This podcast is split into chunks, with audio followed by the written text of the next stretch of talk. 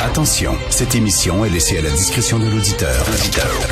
Les propos et les opinions peuvent choquer. Peuvent choquer. Oreilles sensibles s'abstenir. Richard Martineau. Martino. Un animateur pas comme les autres. Richard Martineau. Cube Radio. Bonjour, bon mercredi. Est-ce que c'est déjà mercredi? Bien oui, merci d'écouter Cube Radio.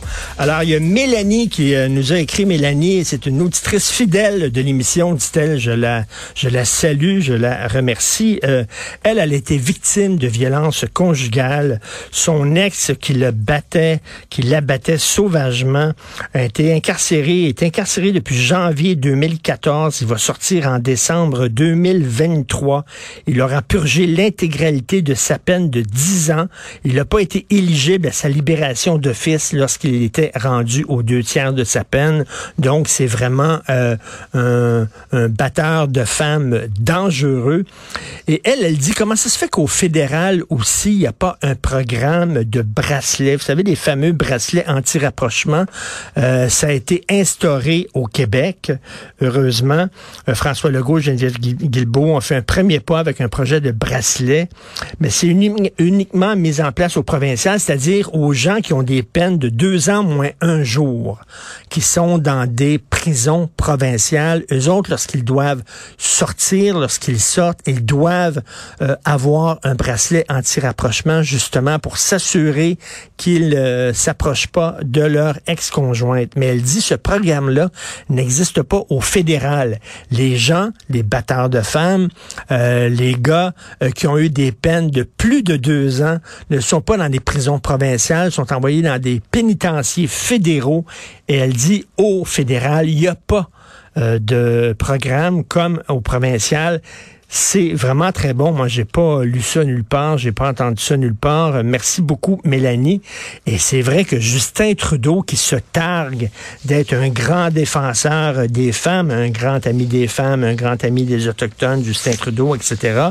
euh, Qu'est-ce qu'il fait exactement euh, pour euh, pour euh, ces, ces femmes-là euh, qui craignent justement que leur ancien mari euh, débarque chez elles et les batte ou les tue? Malheureusement, c'est arrivé. Euh, Est-ce que je sais pas si vous avez vu, euh, vous rappelez-vous il y a quelques mois Black Lives Matter parce que Black Lives Matter, ce n'est pas seulement qu'un mouvement comme ça euh, citoyen populaire ou des gens qui sortent dans la rue pour dire euh, euh, aux policiers de cesser de, de harceler, de battre les citoyens noirs. C'est aussi une fondation. Il y a une fondation Black Lives Matter qui est enregistrée, dûment enregistrée et qui reçoit beaucoup beaucoup de dons. On parle de millions de dollars, on parle de dizaines de millions de dollars et même, je pourrais dire, de centaines de millions de dollars. euh, qui euh, sont euh, reçus par cet organisme-là. Il y a quelques mois, rappelez-vous de ça, il y a une directrice de Black Lives Matter, une des tops qui était là, qui, qui disait en fait qui a pris l'argent qui a pris l'argent de ce, de, partie de l'argent de cet organisme-là pour s'acheter une super belle maison. Elle s'est acheté une très très grosse maison. Elle, elle est noire dans un quartier huppé, euh, presque exclusivement habité par des blancs, ce qui est assez rigolo quand même. Elle a voulu avoir la paix, elle est allée dans ce quartier-là. Elle s'est acheté une belle maison et bon, ça a fait un scandale en disant à piger dans le, dans, dans le pot, à piger dans le pot pour mettre ça dans ses poches. Eh bien, elle n'est pas seule. CNN a sorti une autre histoire euh, il y a deux jours. Un autre haut directeur de Black Lives Matter qui, lui, a détourné pour ses fins personnelles 10 millions de dollars qui s'est mis dans ses poches à lui. Euh, faut, c'est- c'est bien beau, la cause et tout ça, mais des fraudeurs, il y en a. Faut faire attention, là. Il y en a, faut pas être naïf. Euh, Rappelez-vous, au lendemain de, du tremblement de terre en Haïti, euh, il y avait un organisme qui demandait de l'argent pour construire des maisons là-bas. Euh, sur la main, il y a beaucoup de gens, beaucoup de Québécois qui sont très généreux, qui ont envoyé de l'argent. Et le gars, au lieu de mettre ça là, dans un compte, euh, tu sais, en fidéi commis, là, finalement, parce que c'était pas son argent à lui, hein, c'est l'argent qui allait à la fondation. Il avait mis ça dans son compte de banque personnelle. Et euh, c'était sorti dans les journaux. Et euh, à un moment donné, les gens disaient, coudon, es-tu en train de t'enrichir, toi, sur le dos d'une cause? Il y a beaucoup de problèmes dans certaines réserves autochtones. Vous le savez, il y a beaucoup de problèmes au Québec. Il y a certains conseils de bande, pas tous, mais il y en a. Il y a eu plein de reportages là-dessus, qui reçoivent l'argent du fédéral, qui devrait aller pour régler des problèmes de toxicomanie, de maltraitance d'enfants, de violence conjugale. Et ben, il y a des chefs de bande qui mènent la grosse vie la grosse vie en roulant sur de l'argent qui devrait aller à la population. Faut faire attention à ces affaires-là. C'est comme, c'est comme la cause. Vous avez certainement entendu parler de ça, l'aide Marouf. L'aide Marouf, c'est un sacré scandale au Canada anglais. On n'en parle pas beaucoup. L'aide Marouf était euh, était euh, un militant anti-raciste. Ok, ce gars-là, euh, il y avait un organisme qui s'appelait le Community Media Advocacy Center.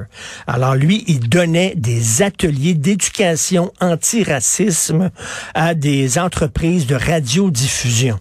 Alors si vous aviez un poste de radio, vous vouliez que vos euh, animateurs, les recherchistes, les gens en réalisation, etc., soient vraiment sensibilisés au racisme systémique, vous appeliez euh, Laït Marouf, puis lui, il se pointait et il donnait des ateliers à votre gang pour bon, euh, pour euh, les rendre euh, antiracistes. Ce gars-là a reçu des milliers de dollars, des milliers de dollars de patrimoine Canada, entre autres 133 000 pièces comme ça, en disant ça c'est un bon gars, il va lutter contre le racisme et tout ça. Le gars c'est un super raciste. Sur son compte Twitter, il écrivait des choses épouvantables sur les Juifs et sur les francophones. Il disait que les francophones, c'était des frogs qui avaient moins de 77 de quotient intellectuel, que le français était une langue laide.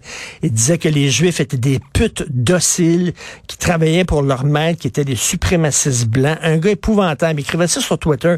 Comment ça se fait qu'on a donné autant d'argent à ce gars-là, puis qu'on l'a élevé là, sur un trône quasiment en disant ça, c'est un grand, grand militant antiraciste, alors que personne qui est allé voir avant, je sais pas, euh, ce qu'il écrivait sur sa page Facebook, sur euh, ses médias sociaux, etc. C'est drôle, hein? S'il avait écrit ça sur des Noirs, et tabarnouche qu'on aurait sauté là-dessus en disant c'est épouvantable, mais il écrivait ça sur des Juifs et des francophones. Oh, soudainement, je sais pas comment ça se fait.